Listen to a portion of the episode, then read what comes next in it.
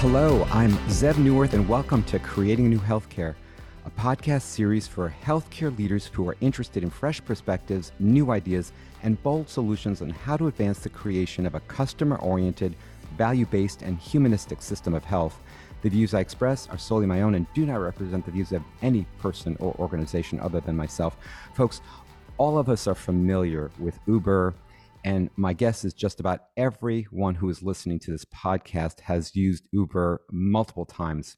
But how many of us are familiar with the increasingly significant role that Uber is playing in healthcare delivery? We're going to have the opportunity today to hear about this directly from two really wonderful and brilliant leaders within Uber Health, Caitlin Donovan, the global head of Uber Health, and Doctor Michael Cantor, the chief medical officer of Uber Health.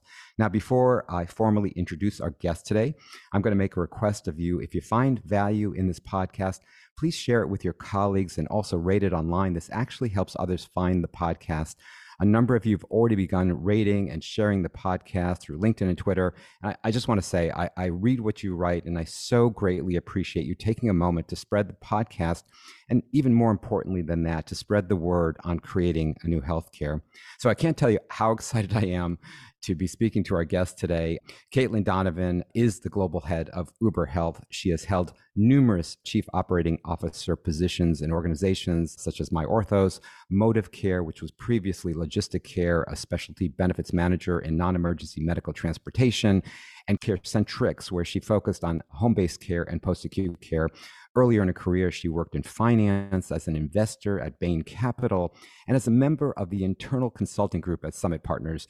She earned a bachelor's degree in economics from Harvard University, and she lives in Dover, Massachusetts with her husband and her two sons.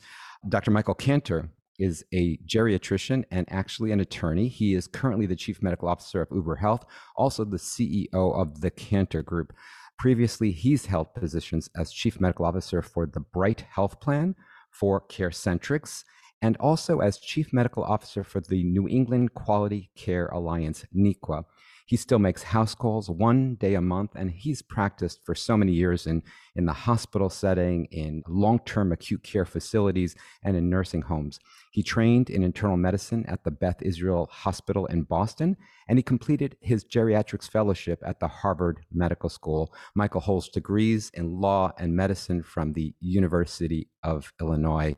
Wow, I'm feeling a little intimidated by the pedigree here today. Caitlin, this is the first time you and I have had a chance to talk, and I have to say, I'm going to go a little Boston with you here, because I, I did live in Boston for about ten years or so, and actually did go to school in Boston. But Michael and I have known each other for probably fifteen or twenty years. We met when we were in Boston, or when I was in Boston. And I just want to say something. So my wife, who's an infectious disease person, who, who may be the smartest doctor I know, she actually worked with Michael at Tufts New England Medical Center. And she would tell me, wow, that Michael Cantor, he is such a wicked smart doctor. And coming from her, that's amazing. And then I'm talking to Michael Cantor over the past few weeks and months and, and hearing about you, Caitlin. And all I hear from Michael Cantor is, wow, that Caitlin Donovan is a wicked smart leader. And so I've got I've got a lot of wicked smart people on the call today. And so again, just just so excited. And and I used to, by the way, I used to bike in Dover. I, I think it is one of the prettiest towns I've ever had the pleasure of being in. So just feel very, very close to you through the Boston connection, and, and just really fun to get a chance to, to meet you and, of course, speak to my my friend and colleague, Doctor Michael Cantor. The the feeling is absolutely mu- mutual. I think the Boston community is such a strong one. And uh, any chance I get to use the word wicked, I will take it. Um, and I've heard wicked good things about you as well, Zev, um, and, and obviously feel the same way uh, about Mike. Plus one, what she said. It is so much fun to talk to both of you, and, and what a pleasure and a privilege. So I want to jump in. When we were corresponding, one of you wrote, right now there is, and I'm quoting you here, right now there is a lot of data around the importance of the social determinants of health and access in healthcare, but very few are peeling back the onion to figure out how to fix it at scale. And I love that statement. Very few are really peeling back the onion to fix it at scale. So maybe let's start with Michael, with you. Again, you've been in healthcare delivery for such a long time as a practicing geriatrician, as a leader in hospitals and on the health plan side and Medicare Advantage. home-based care.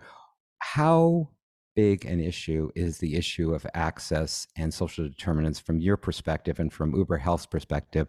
And what are you all doing at Uber Health? How do you see yourself actually addressing those two big challenges? So let me start with the social determinants question first. And I think the answer is it's hard to size, because the way that we think about health, not healthcare, but health, is the biopsychosocial model, which incorporates the biological or physiological illnesses and diseases, and incorporates the psychological status of the person, and also incorporates their social environment. And as a geriatrician, there was no way to separate out the social determinant from the medical, from the psychological, because it's so much of a part of an integrated whole of who we are. And, and health is more than the absence of disease, right? Health is actually this broader, much broader concept, which incorporates healthy food and a good place to live and a safe community and access to care. And access to care is is sort of one of the three major, you know, structures of quality um, in terms of access, cost, and and quality. Usually thinking that you can only get one of those three, one of those, you know, you can't get all three. You can either get access, or you can get quality, or sometimes get access and quality, but then the cost is too high. Uh, so that model, those two models, which point out that both access and social determinants are integral to the way we think about health and how we give people access to better health and allow them to stay healthy, really speaks to the mission at Uber Health, which is really about addressing these issues which impact our health, specifically transportation today. But as we'll talk about throughout this podcast, we have a much bigger vision for a future where there's a true integration at scale across not just transportation, but also nutrition, medication delivery, access to house calls. I mean, there's sort of the sky's the limit in terms of what we can do to bring together these services in one place so that they're easily accessible.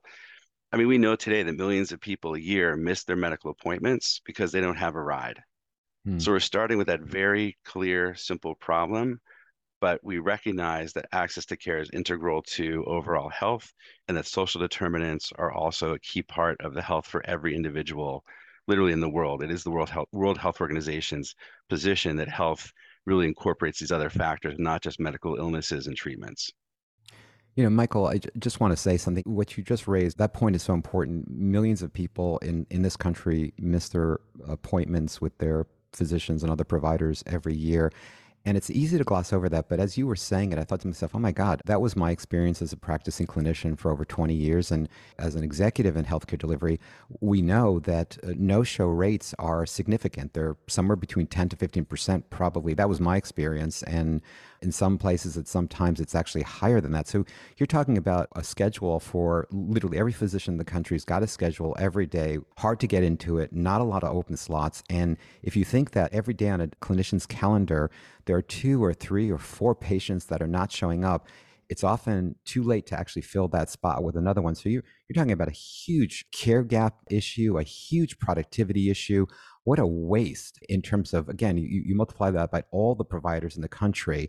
And so it is not a small issue. I, I, it's so mind-blowing to me that as you were speaking, I was like, oh my God, this is serious and big. And so when you talk about the fact that Uber is really helping to address this issue of getting patients to their providers, and I know there's a bigger picture here and there's more to it, but that alone seems gargantuan. So I just want to point that out, punctuate it, and really thank you for for really showing us the reality. And I, I don't know that many people actually realize this. You have to actually be in the workings to understand how serious and how real an issue this is. So Caitlin, what do you think about this perspective on, on the access and, and really kind of almost stepping back and, and as an executive that you are really experienced and no nonsense, what what's the mission here? What's the goal of Uber Health?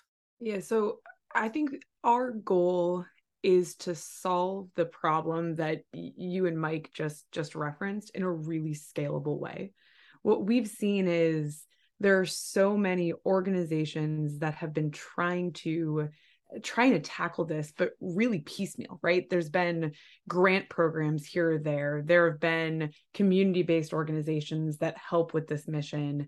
There have been, um, you know, even, even benefit design for Medicaid that allows Medicaid beneficiaries to use transportation to and from their doctor's appointments. But there hasn't been a consistent way to embed the, the, the, the way that patients access their care in the plan of care. So the way we're thinking about that is, how can you use the Uber Health technology to enable a really great benefit design, to embed that at the point of care, at the provider's office, to make it much easier for, for providers really to prescribe an entire care plan that thinks about both the clinical and non-clinical elements that patients need um, to be adherent. And, and that's how we've set up our software today. So you might think of Uber as the app that's in your pocket where you can request a ride from one of our independent drivers. Uber Health has an extra technology layer that's a software platform intended for care coordinators, call centers, providers to be able to request rides or deliveries on behalf of their patients. Wow, you just sort of reframed my thinking about this in a big, big way, Caitlin. The first is, as you're talking, I'm thinking, okay, so here's the reality. Hospitals and, and, and healthcare systems and provider groups for decades have been organizing their own transportation, hiring kind of local companies, but it is sort of mom and pop-ish. It's trying to get these minivans and these services. And here you have something like an Uber. This is what you do, state-of-the-art, tech-enabled, crazy smart logistics platform that organizes this. And so you're really taking that transportation to a whole new level. And my thinking about it is, healthcare systems are not in the business of transportation and these sorts of logistic platforms. Why not let a company like Uber, that that is really the world class in this, do that? And so that was the first reframe.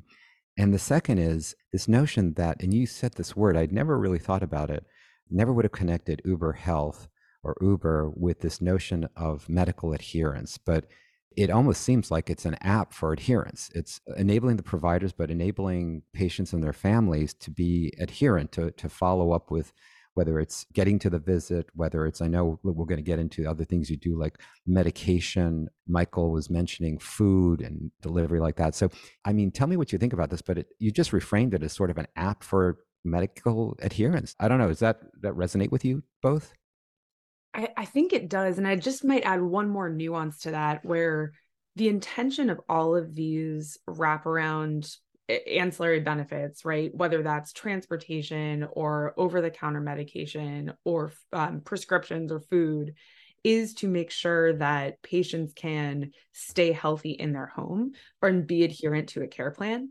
But if you think about all of the places they need to go to successfully get their prescription, get their transportation, go to their medical provider, go get their, their healthy food, um, that's a lot of homework for a patient. So if we can make it easier to be that one-stop shop for all of those historically disparate benefits, I think not only do we help with adherence, we help with the figurative access of navigating really complex benefit design as well.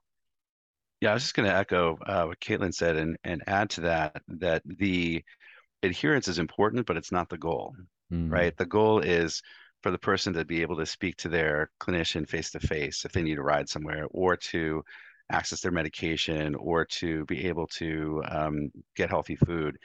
The other thing that we can do with this, and I think it goes back to what Caitlin said a minute ago, the other thing we're really focused on is bringing care to the patient instead of bringing the care to the patient unless necessary. When it's necessary, we're happy to um, play that role. For example, there are a lot of virtual first care providers now where people connect by telehealth um, with their provider. Sometimes those providers realize that patient needs to be seen in person and examined or have a test done that they can't do in their home. How are you going to get them there? And a lot of people can get there by themselves, but many people can't. And so if you think about um, what Uber can do, it can actually move people and it can move things. And depending on who that person is, it could be the patient going into an urgent care center or their primary care doctor's office after a virtual visit, or it could be the home health aide who is struggling with transportation, um, their car breaks, they're going to miss their shift. There's very little staffing in home health, as you know, to cover those gaps. So we're looking to see, as a logistics organization, how do we use our technology to enable clinicians, whether they're the ones getting the rides or ordering the rides, to do what they need to do to keep people healthy. That's the big vision of what we're trying to accomplish. Yeah, That's brilliant. Thank you both for expanding that. I've been just writing down all these words. It's Caitlin, you're, you're right. It's, and Michael, it's, it's more than just adherence. So now I've, I've got this picture of it, sort of connectivity and communication and navigation and adherence, but it does seem like a connector. And like you said, Caitlin, keeping people healthy at home as well. Maybe we could jump into some concrete pictures or illustrations of, so in terms of transportation, but you also, again, have been mentioning this notion of, Michael, you just said it's people and other things. So whether it be medications and food, could you tell me a little bit about the services that Uber Health offers? Sure. So right now, like Mike said, we're really focused on being able to off- offer a comprehensive non-emergency medical transportation benefit via our technology platform. But part of the reason that at least I came to Uber, and I think we both came to Uber, is we are the only technology that truly has a bi-directional platform, um, where yes, we can move people, we can also move things. And we recognize how important that is Um, in the context of healthcare. Typically, if someone has a transportation need, there's a twenty to twenty-five percent overlap that they also have a food need, as a very basic example. And so for us to deliver on all of the components that patients need to stay healthy at home, we need to move into that area. So we've, we've made some partnership announcements in the past, for example, a relationship with ScriptDrop, where we'll start to deliver prescriptions and have the same intention to do that uh, with food as well in the coming year.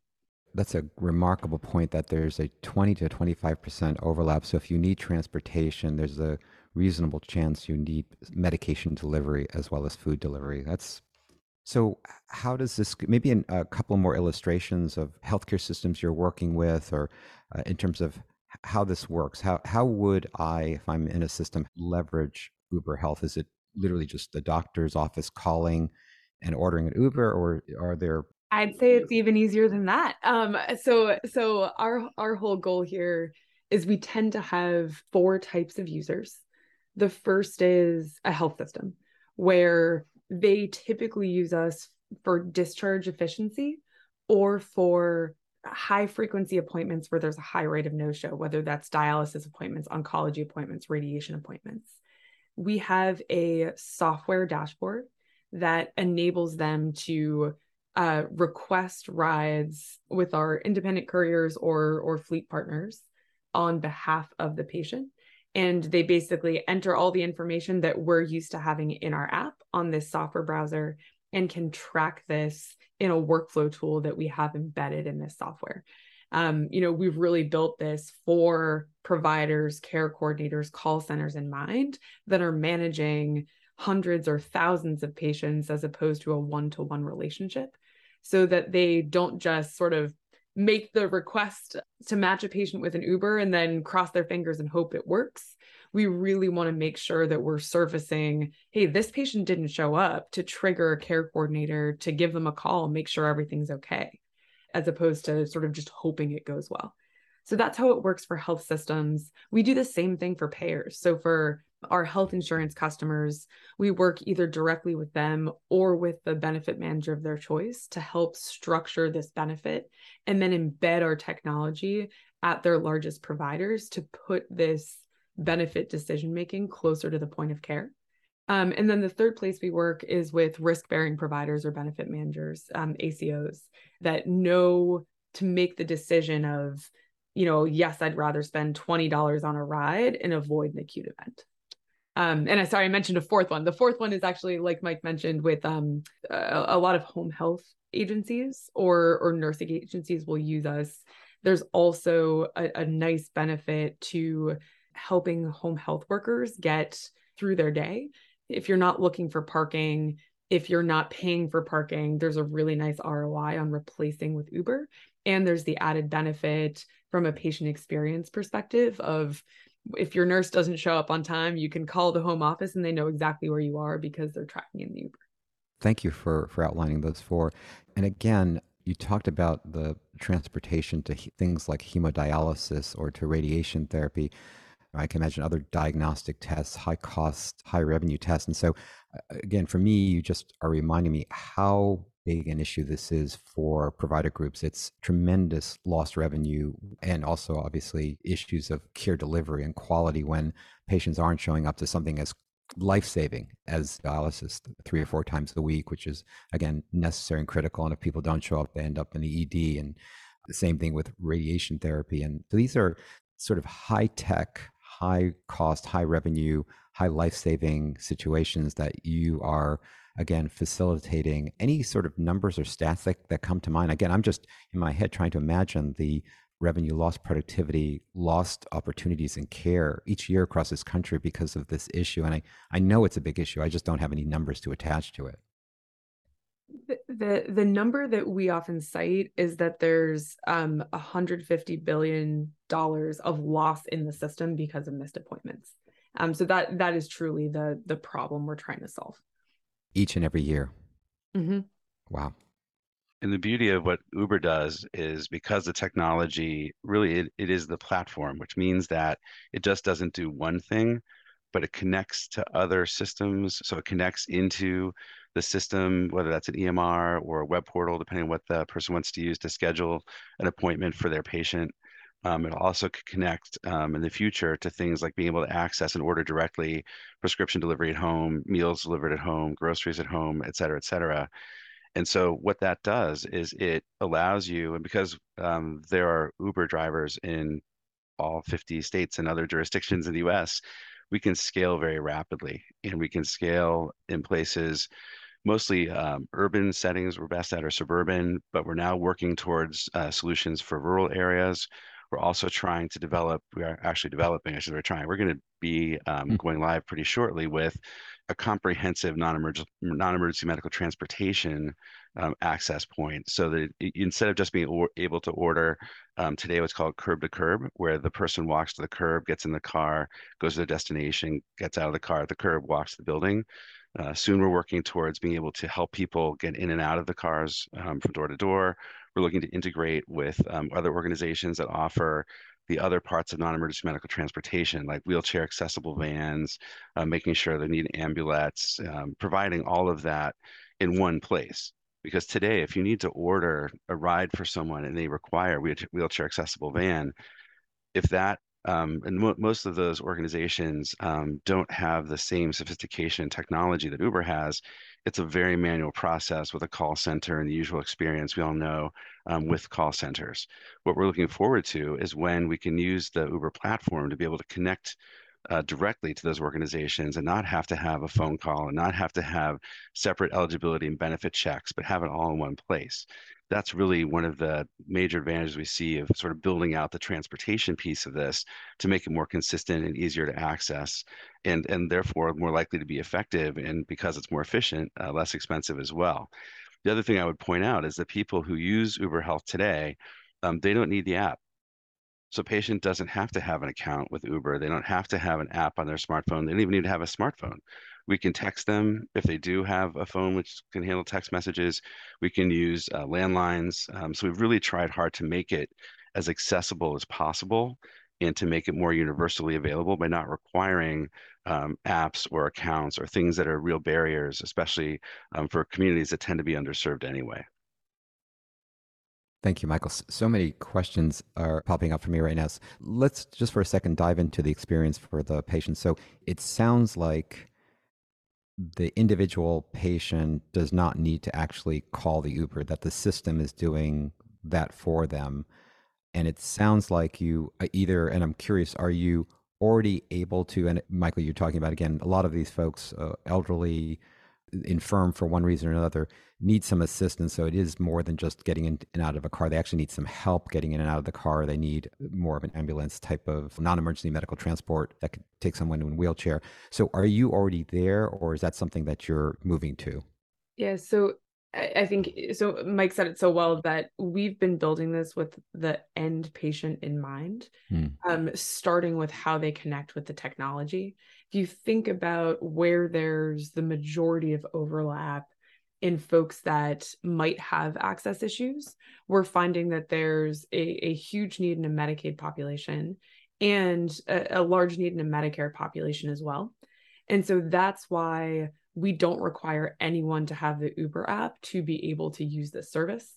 Their provider, call center, insurance plan makes a request on their behalf, and then they connect to the Uber via text message or even landline phone call.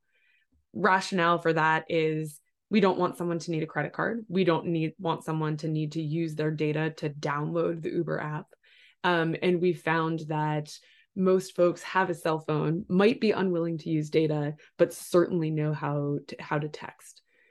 Uh, and then we also meet the patients in their language.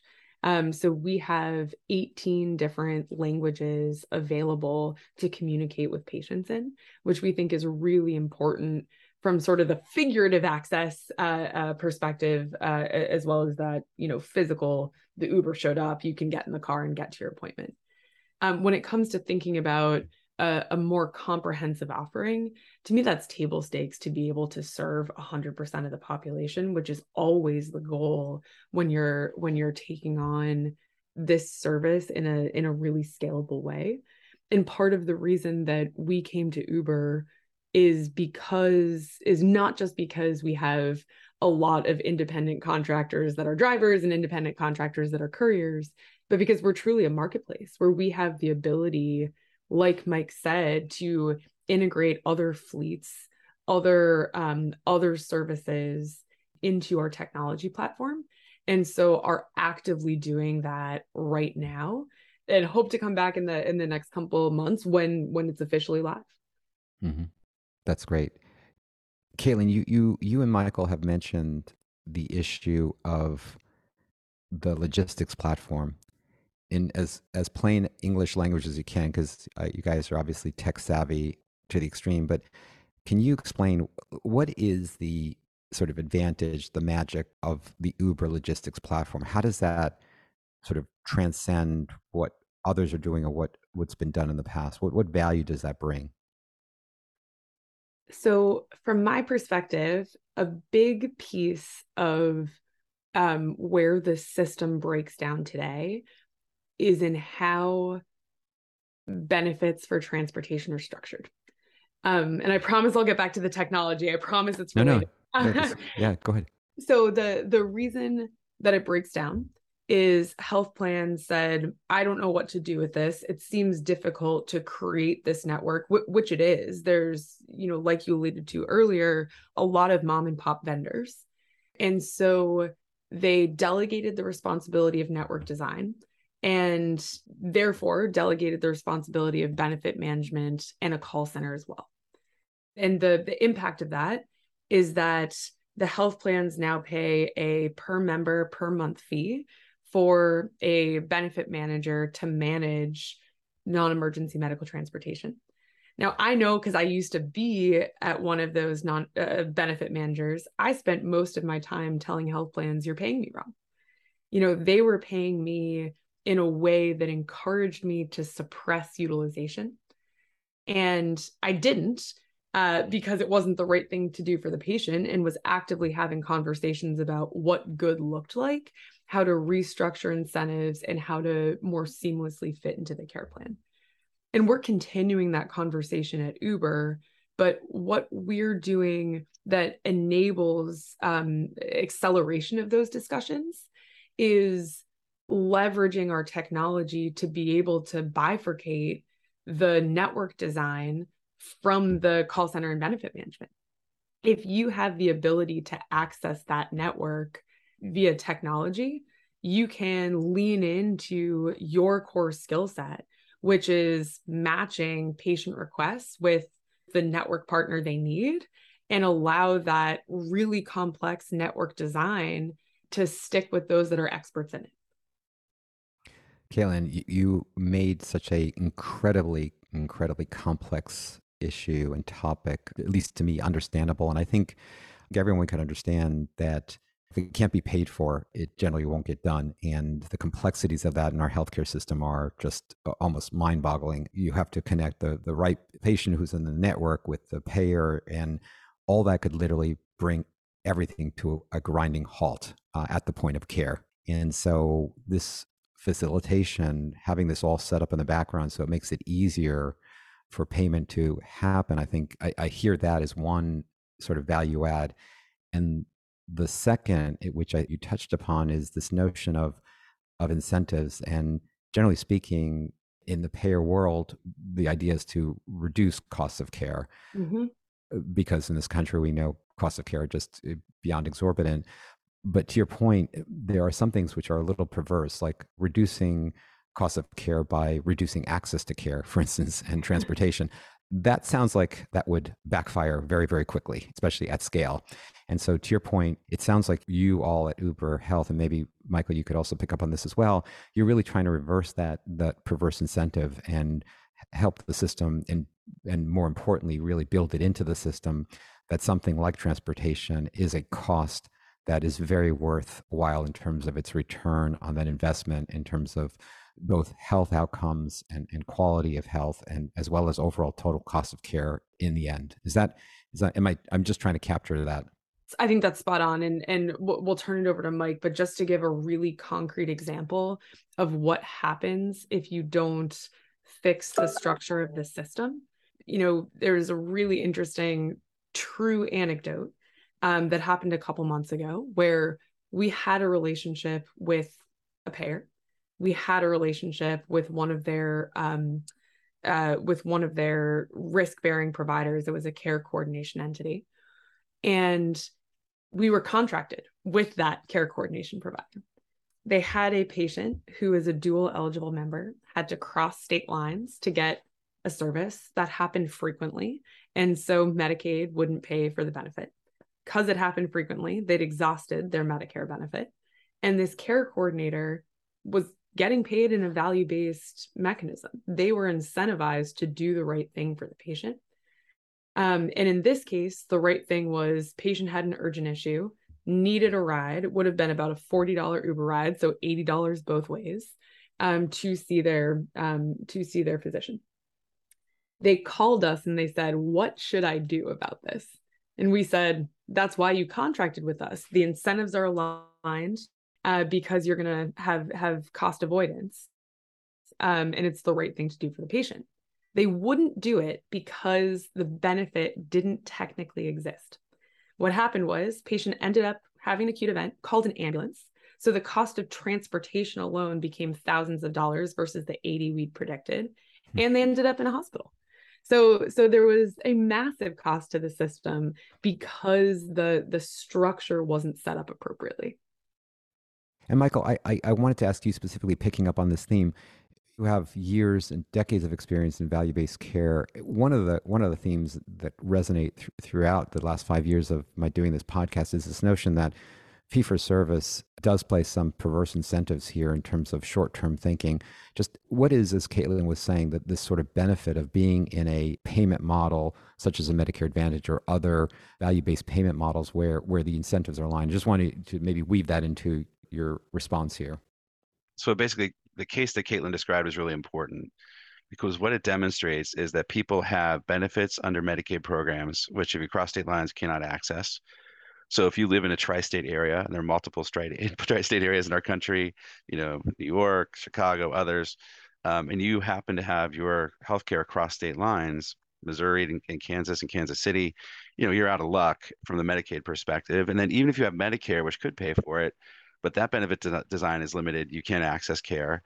And then who's asking the question of why not spend the eighty bucks up front, get this person to the service they needed, avoid a, an acute worsening of their condition and exacerbation, which then led to a very costly, and there's always a risk whenever you're hospitalized. And so fee for service, there's no incentive to do anything different. There's no reason why you care from a pure revenue perspective and how you make money and get paid as a provider. No one um, is going to lose anything in a fee-for-service system if this person uses extra ambulance services and extra hospital services. In fact, they benefit. And this is where we need to continue to push towards value-based care, because what's best for that person who missed their ride because of their benefit design complexity was to actually get a ride that was less expensive and faster and easier, so they could get the healthcare they needed up front and avoid E D visit, hospitalization, costs. I mean, at the end of the day, yes, it's more expensive, and yes, it's terrible because of that. Worse is that patient was subjected to unnecessary medical risk because of a failure to pay for transportation, which they were entitled to mm. under their Medicaid benefit. I mean, think about this. it could be closer for that person to go across state lines to get their services than it is to go to the state in-state service provider for that particular service. And yet the state is unwilling to pay for that person to go to a closer provider of services that is of equal or better quality. It's, this, some of the stuff just doesn't make any sense. And what's happening with Uber Health is that we're coming across these situations again and again, and we're, we're pushing for, for example, in a value-based care system, why aren't we building transportation benefits into that payment that the provider is getting? Because the providers are the ones then who are incentivized to manage quality, cost, and patient experience. All of the risk-based contracts include those three things as, as how you get paid. And they actually know the patient because they're clinicians, you know, figuring out how to take care of them. Why not move this over to that so it's built in? So they don't have to worry about how many rides a year. That if the provider decides that they need to have thirty rides a month, they can get thirty rides a month. If they only need three rides a month, they get three rides a month, or whatever makes sense. So it goes back to some of these com complex, relatively arcane issues of benefit design hmm. turn out to be really important when thinking about how we give access to people to transportation benefits, and to do it in a way that's efficient and driven by clinical need and clinical value, rather than this is the number of rides you're limited to and it's across state lines, et cetera, et cetera. It's really fixing one small part of our system, which could have a huge impact, a very positive impact on the health of our communities. It's so interesting. I've many times I've said that and thought that the people in healthcare are amazing. The providers, the, the, the care coordinators, everyone is trying to do their best job. But the problem is the system is not great. And I think you just, you and Caitlin just really illustrated that. I'm visualizing these medical assistants, these care coordinators, these care monitors, these case managers, the providers, the nurses. In the moment, if the system reinforces and incentivizes this volume-based payment model, it, it becomes incredibly hard. In fact, you, you, you put your own job at risk by trying to do the right thing for the patient. And very few of us can afford to do that. And so it really is a matter of, as you all are really pointing out and illustrating, that we have to fundamentally change this system to be value-based so that the people who are doing the work can do the right thing on behalf of patients. And the truth is, this is not some academic or hypothetical numbers game or economics game. This is real everyday life, that where people are either going to get that, you like you said, are you going to spend the, the eighty bucks to get someone to the doctor, or get them to dialysis, or get them to chemotherapy, get them so they could get treated for an exacerbation of heart failure or something? Or are you are you going to not pay that money and and instead allow that situation to worsen and then end up paying hundreds, perhaps even thousands times more fold the cost uh, of doing that? So I, I think you really bring that point home so well, and really, really appreciate you both doing that so so brilliantly. There's another point, Zev, I could just interject for a second, another point related to this, and it goes, and again, benefits design, a little arcane, I get that, but it's really important because even today, Medicare Advantage plans across the country, as an example, offer supplemental benefits that support transportation. Every plan is different in terms of number of rides, how you qualify, et cetera, et cetera. State Medicaid programs um, fund non-emergency medical transportation under certain circumstances. Every state is different, et cetera, et cetera.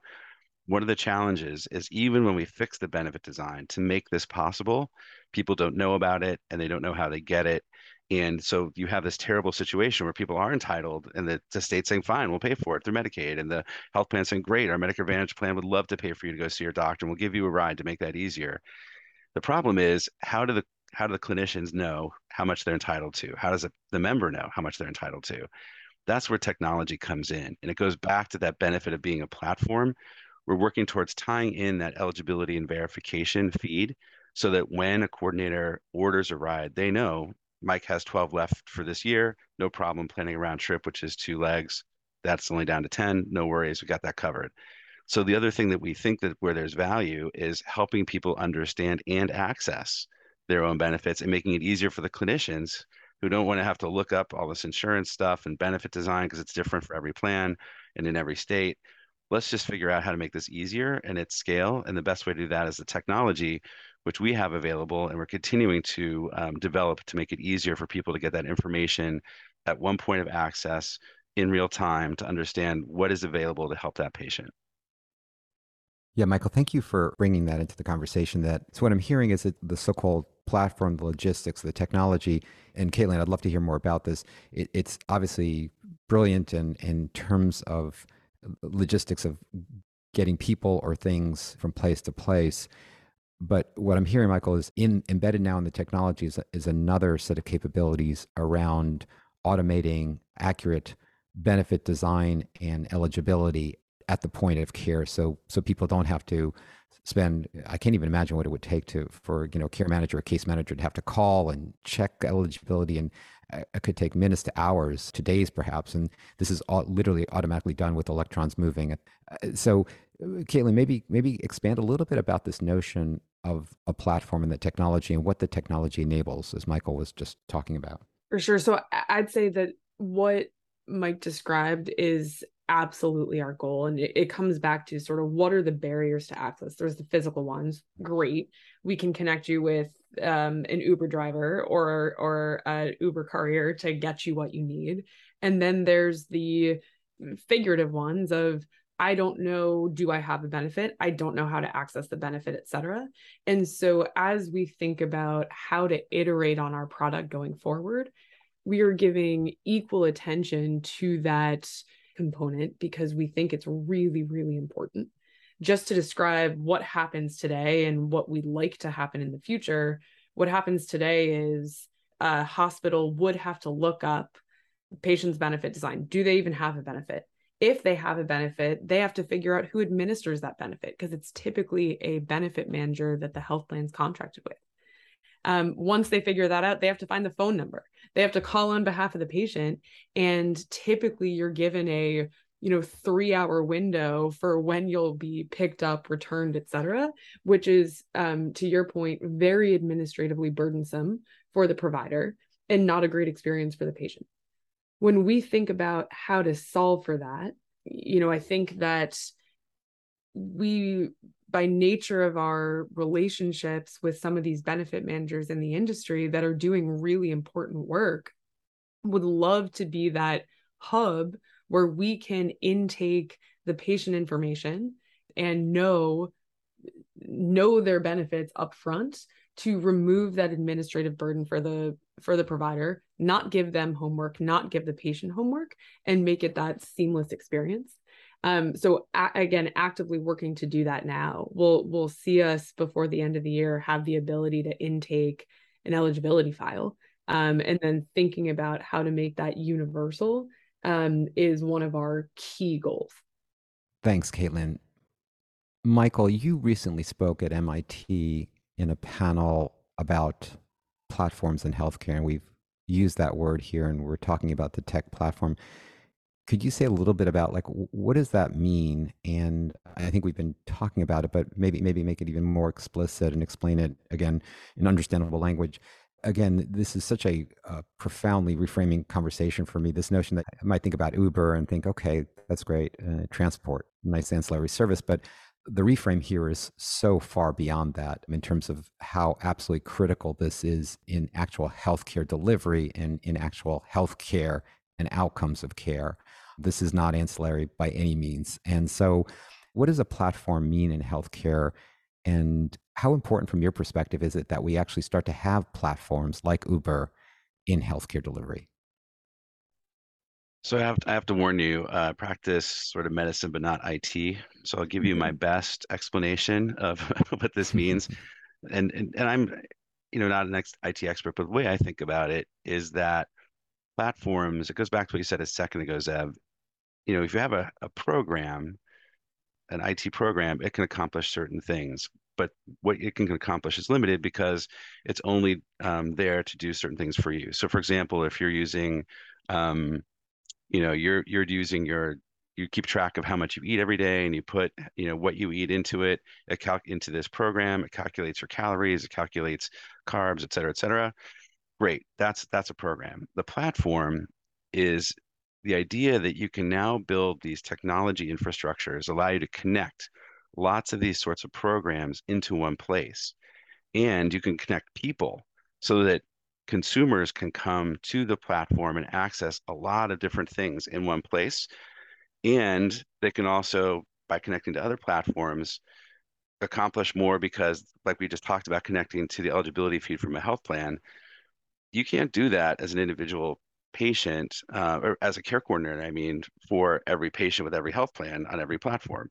But if you have a platform, like if your E M R connects to a server that has access to not just one eligibility feed from health plans, but multiple eligibility feeds from multiple health plans, that eligibility platform connected to your electronic medical records suddenly makes it easier for you to do your work because you've got um, access to way more information than you would be able to get from going to a single health plan's portal to log in to find out what is this patient entitled to, are they a member, et cetera, et cetera. So the opportunity for Uber Health is to be initially a transportation platform, as we've talked about, and a logistics platform that we've talked about in terms of delivering food or medications or other te testing in the home, all kinds of things you can deliver logistically. And by the way, pick that test up, bring it back to the lab, have the lab run the test, have a video visit with a provider through the platform. And then um, if necessary, get them a ride to primary care doctor's office or urgent care or the E D even, if necessary, um, to get treatment. The beauty of the platform model is that people can go to one place and access many, many services. And for the providers of those services, Uber or ScriptDrop, our partner in delivering prescriptions, for example, they get access to many, many potential users of their services because it's advantageous for the, those potential users to use that platform. And once they're in it, they can connect up to lots and lots of different services. And what we talked about at the conference you mentioned a few weeks ago at M I T is the idea that there's strength in platforms because of what they call network effects, that you can actually see the more people you have on a platform, the better it is for the people who are using that platform, as well as the people who are using that platform to connect with and provide services to their potential customers. And so today we have the Uber Health platform, which connects really well to the um, Uber transportation drivers that we have. Soon it will also connect to the non-emergency medical transportation folks we talked about, and to prescription delivery services, and to food delivery services. And then in the future, it'll have that eligibility feed. So we won't have to do the terrible calling of call centers or going on individual portals, whatever the process is that they currently use. And we can connect up to the clinicians. That's the other thing we do today, so that clinicians can go on this platform and access not just the transportation, but soon transportation, prescriptions, medication delivery, test delivery. It makes it easier for the clinicians, it makes it better for the patients, and it makes it easier for the organizations that are providing the services because they can connect their platform to the Uber platform and make sure that it's much easier and more seamless. Like Caitlin talked about, that seamless experience that makes it easier, better, more efficient, and more effective for everybody. That's the potential of platforms. And just to add one point to that, I, I completely agree with what you said, Mike. The way that I think about a platform in the context of healthcare is when you're caring for a patient, there's a need for expertise and there's a need for specificity. In our case, the way that you structure a transportation network and deliver upon that is different from how you think about food as medicine. You know, different problem sets, you need folks that are experts in those point solutions um, to solve them and solve them really well. And to me, the value of the platform is how do you connect that care team, especially when there's overlap um, in, in need for patients. So how do you make it easy to access Um, the best in class across all of the types of things that a patient may need well and, and make that frictionless. So Michael, first of all, that was perhaps one of the best explanations of a platform in healthcare I've heard. And so I, I think it's great that it came from a non-techie person. So thank you. And Caitlin, your point was absolutely so eye-opening. The fact that how ludicrous for any organization and any entity become an expert in every aspect, like you said, from medications, food, test delivery, eligibility, all these different factors. And so the picture I'm getting, and Caitlin, you used these words before, it's it really seems like a curated digital marketplace. Yes. Picking, as you just used your words again, I mean, you want to use your words, best in class vendors in these highly specific areas, choose them, but bring them together, connect them as Michael was showing and saying, so this becomes a one-stop shop, as you said before. And I, I can now see the picture, the vision you're painting in Uber Health. It's, it just makes so much sense. We hope so. We we can't wait to, uh, you know, it, it, we're, we've obviously been in action for for a while now, um, uh, and and have seen enormous traction in the market, and are excited to continue to see where this can go, because obviously we very much believe in the mission. Quick concrete question. I mean, Uber Health's been around, I read online, it was two thousand eighteen, so it's not that old. I mean, you guys are moving, you've done a lot in a relatively short period of time. Um, that that's right. So we started in twenty eighteen. I joined about a year ago, um, in April of twenty twenty-one, and and since our inception, um, you know, over the past year, uh, the the public figures that that we released said we grew seventy-one percent and ended up with three thousand different uh, customers. Wow, that's fantastic. And who is your ultimate paying customer? Is it the payer? Is it the employer? Is it the healthcare system? Who's who's actually behind that? Uh, all of the above. So um, when we think about how these benefits are paid for today, um, for transportation, for example, um, one hundred percent of Medicaid plans pay for transportation. So generally fit in as a piece of their solution. On the Medicare side, it's about forty percent of Medicare Advantage plans offer non-emergency medical transportation. Um, and then on the Uh, health system side, that leaves a lot of people that may have access issues that don't have a covered benefit. And it makes sense for these health systems or A C Os to pay out of pocket. To your question about employers, there's really interesting early data that, that we've been talking with some of our partners and customers about that indicates that some fully insured employees can act uninsured. Um, because of life situation, access issues, et cetera. So even though it is not yet common uh, for employers to cover non-emergency medical transportation or prescription delivery or food as medicine as a covered benefit, we're having a lot of those conversations today because there is a real need. Yeah, I mean, when you just said that, I thought of, I had an opportunity to interview Harris Rosen, who's a hotelier in Florida. He owns a large hotel chain. He set up his own healthcare employer, healthcare organization, actually called Rosencare. He actually made the point to me that it pays to actually transport his employees to their uh, employee health clinic, to the hospital, to their office. He said the return on investment is tremendous. He just was willing to pay for it. He saw the the numbers himself, and he's been doing that for years. So I think I think that's something that other employers just need to begin to realize.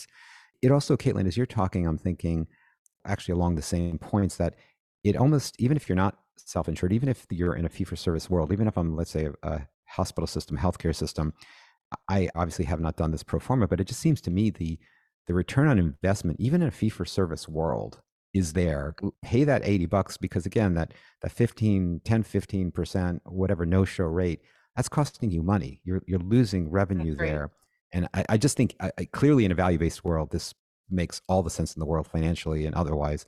But even in a fee-for-service, I suspect if we ran a pro forma, it, there would be a significant return on investment. You're, you're spot on. So, um, you know, for example, we do work with the veterans, um, the, the V A Innovation Center, and they're a fee-for-service operation and have reported millions of dollars of savings across ten hospitals over a six-month period of time based on exactly what you're talking about. So someone has run the pro forma. Yes, yes. And, and and it's, I think we're one of those unique, unique tech platforms and services that um, work with a value-based care payment model or a fee-for-service payment model, which I think is um, rare in healthcare. Michael, I know, and both of you, thank you. You've been so generous with your time, and, and oh my God, I'm just blown away by your brilliance. I, I I thought you were wicked smart before. Now I'm just, I don't even know the word to use. And what what you all are doing at Uber Health. Just a, a couple of more quick questions. Michael, what's one major lesson you've learned or discovered along your journey that might be helpful for others? Is there something that sort of stands out? I know you've been in healthcare for a long time, but is there some sort of aha as you've been working in Uber Health?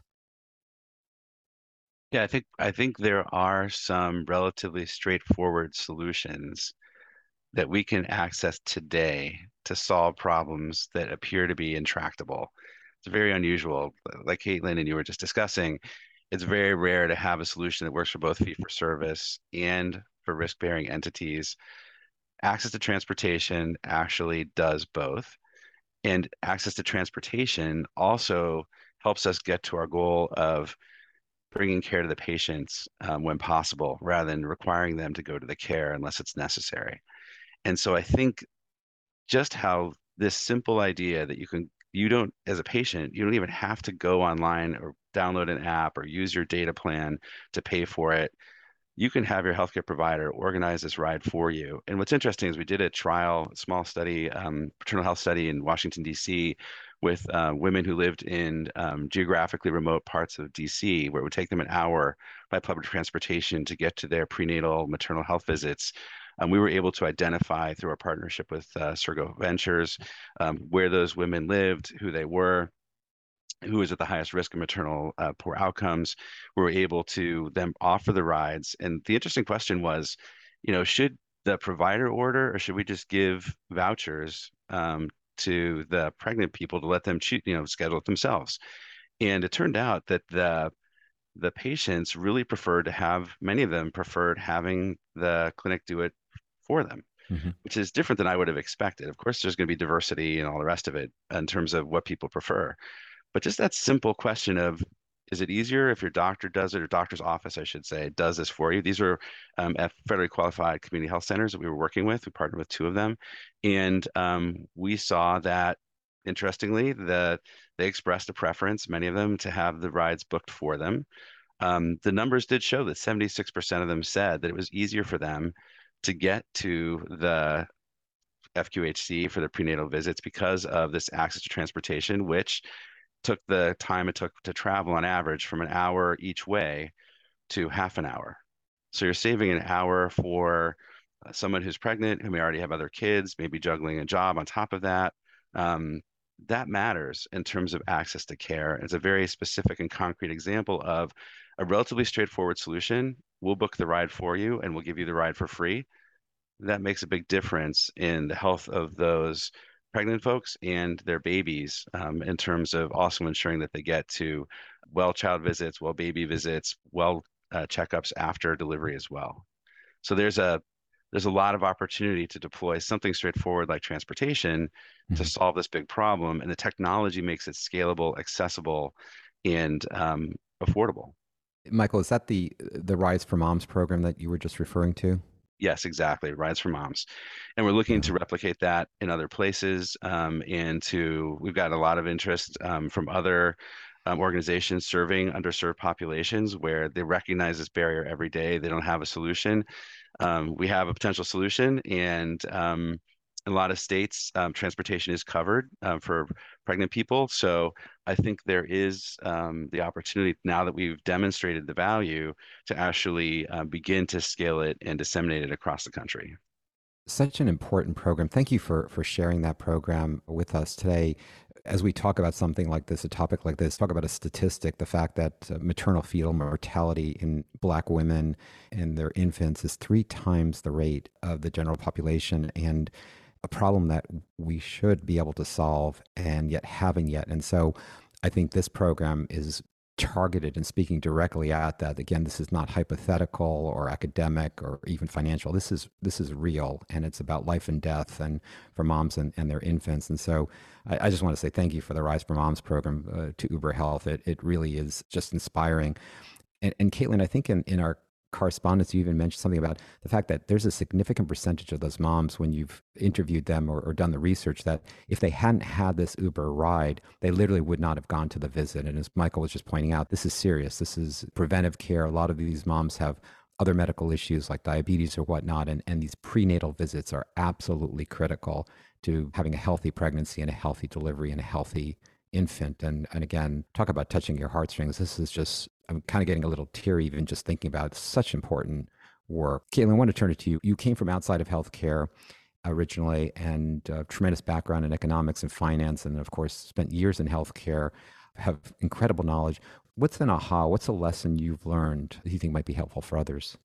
I'd say two things. So one is sort of around the the Rides for Moms program. I think you were spot on where a lot of these moms would not have gone to their appointment, and fifty-eight percent were high risk.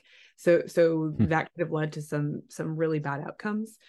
My takeaway matches Mike's, where I would have expected patients wanting to self-navigate, but understanding the power of embedding a solution at the provider or at the care coordinator to make the patient feel more in control and more cared for, I think is really important and certainly informs our perspective at Uber Health. Um, and then the second lesson is, it's shocking to me how much the setup of the system influences whether organizations are willing to do the right thing. You know, I think the example that we gave earlier on the podcast of, we had a structure where everyone should have wanted to give that patient who needed to cross state lines a ride, but the system failed him.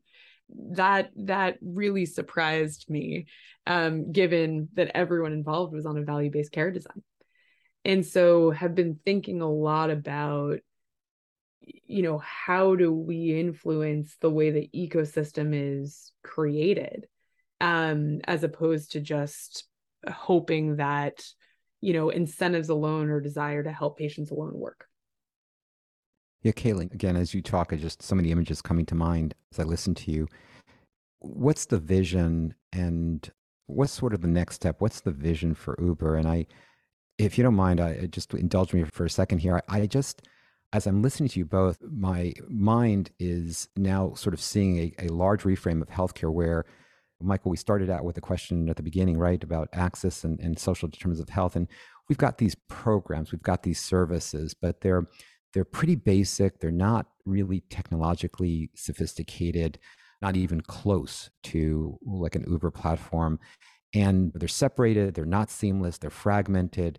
And it, it almost seems to me like this is the Uberization of healthcare, or the opportunity to have a platform that, as you and Caitlin pointed out so eloquently, this notion of a, of a technology platform that can really be that connector of whether it's transportation or food or medication or tests, putting that all in one place in a seamless, using best-in-class vendors, connected instantaneously, having the ability for anyone to go in and access and see an individual and what they need and what they have. And Caitlin, you said at the beginning, even the notion that it would nudge or prompt you to say, hey, listen, this patient may need this. You both just saying that people don't want to have to do the work of calling, whether it be a case manager or an individual patient, and managing themselves. The fact that it can be done for them in this way, it really paints a whole, I, I don't know how any, any other way to say it than the Uberization of healthcare delivery. And again, it takes us out of that mindset of, oh, this is a transport service, to, no, this is a platform for care.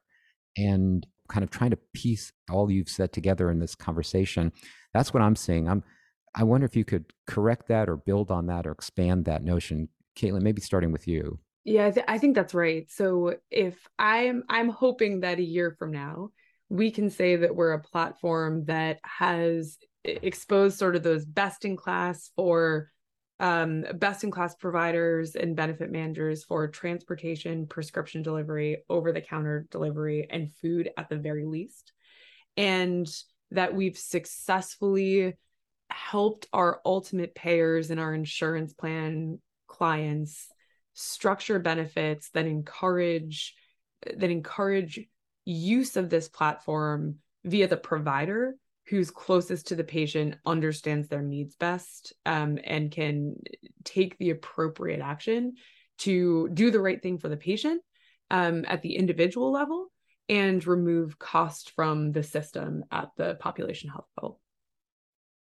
Wow. Thank you, Michael. Uh, I'm not sure there's much more to add. I agree. I was thinking the same exact thing. Boy, Caitlin, you, thank you. You just nailed that. Thank you. Quick question. Last question, both of you. I can't tell you how much respect I have for both of you and for the work you're doing and for Uber Health, but also just how grateful I am to have this uh, ability and privilege to speak with you. You both are not just smart and experienced and accomplished, but you you both think differently. I'm just wondering, Michael, maybe starting with you, what guides your thinking about this notion of how you've really, and, and it's in all of the work I know you've done, but this reframing of healthcare with Uber, what what is, is it about you? Was there a lesson? Is there something you adhere to? Is there a way you think? Is there a set of principles? Very curious. Yeah, so I think pretty simplistically, the way that I, uh, why do I do what I do comes down to sort of two big areas. One is I really believe so strongly. And it's, again, my experience clinically is mostly in geriatrics, but I've worked across populations and with pediatricians and geriatricians and everybody in between. And um, it's really important to bring the care to the patient, if at all possible, and um, when it makes sense to do so. And we do a terrible job of that today.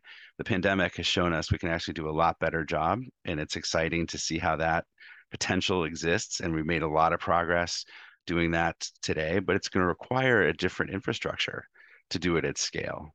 Um, it isn't just enough to have video conferencing or telephone discussions. You got to move patients to the site of care when they need to be moved, and you have to bring them tests or medicines or um, over-the-counter, whatever it is that they need to be able to uh, stay healthy, stay at home, um, and age in place if that's what they choose and that's what they need. So for being able to support that with a new kind of infrastructure is really exciting to me, and, and one of the big reasons that I came to Uber Health. The second big area is just as someone who's really um, focused on how do we help our society become healthier and stay healthy, it really goes back to the what you used to call the triple aim goals. You know, so providing better quality of care, excellent patient experience at lower cost. And by the way, reducing cost by reducing waste, not just chopping off percentages. And we talked before in this in this podcast about the waste that happens when we don't spend efficiently. We've now added to that the need to also support clinicians who are faced with these frustrations from the system that you talked about so eloquently, Zev, a few minutes ago. This is where um, we can be helpful to the clinicians, whether it's helping them get to their jobs or helping their patients get to see them. And then finally, lately, we've recognized that there has to be equitable access. That it's not enough to just do, you know, higher quality, lower cost, better patient experience, better provider experience. We can't only do that for some of us. We have to do it for everyone in our communities. And so What's what's really nice about using that framework is it forces you to constantly be working to make things better and to understand that we'll never get to perfect, but we've got to keep trying. We have to keep pushing and to find solutions and platforms um, like Uber Health, I think, is a major step forward uh, across all five of those dimensions. And it's been a pleasure um, having this opportunity to share with you our experiences and perspective and my particular experiences and perspective uh, with you today. Oh, thank you, Michael. Caitlin, for some reason, as I was thinking about you, and I'm, I just want to hear your perspective on, on kind of what drives you, and, and do you have a heuristic or, or some principles or just your your thinking and, and reframing. But it's really interesting. When I thought about you a moment ago, as Michael was finishing up speaking, I, I just thought, wow, again, and maybe, Michael, this is connected with your, your comments as well about the social determinants of health as part of that quintuple aim, which I've heard you reference all the time. But Caitlin, I was just thinking, and you said this before, and I think it's such an important point, how critically important these non-clinical determinants of health are. And I, I just don't think we sometimes use those words. We talk about social determinants of health, political determinants of health, but those non-clinical determinants of health are bigger, I think, than any one of us to date. I've had lots of brilliant people on, and I just think it's even bigger than we imagine. And I think the work you're doing really is illustration of how big it is, how much of an impact it has on healthcare, and the opportunity to really transform healthcare for the better at the real level where people need other people. Again, just wanted to share that thought about you, and just really super interested to hear more about Caitlin Donovan. Thank you. And and I, I, I agree. I think, you know, as, as much as we might try, not one person, not one platform, not one company will solve this problem, both because it's a really big problem and it's a really hard one to solve. When I think about what drives me, um, I think Mike's answer was much more eloquent and much more specific than mine. I, I'm really just driven on how can you do the right thing and help as many people at scale. I found over time finding myself in more and more jobs that I really connect to the mission, and the mission tends to be around helping people. The other thing that I think drives me is thinking about how you design a system if you had a blank sheet of paper, mm. as opposed to accepting um, the status quo for what it is. Um, if you do the former and then sort of back into why isn't it that way, it gives you a more clear path forward to make meaningful impact in a shorter period of time. Whereas if you do the latter, I think you get stuck in meaningful but incremental work. Caitlin and Michael, someone re- recently emailed me and they said, I just posted another interview a couple of weeks ago and they said, oh, after I heard that interview, they said, Zev, I, I wanted to go work with that person. I wanted to quit my job and work with that person. I just want to tell you both, after spending the last hour or so with both of you, I can't imagine anyone who's listening who doesn't want to come and work with you at Uber Health. It's just, you both are just tremendous people. Well, we are hiring, Zev. Everyone is welcome. There we go. There we go. We'll share the website later. this this whole interview was actually a hiring promo, right?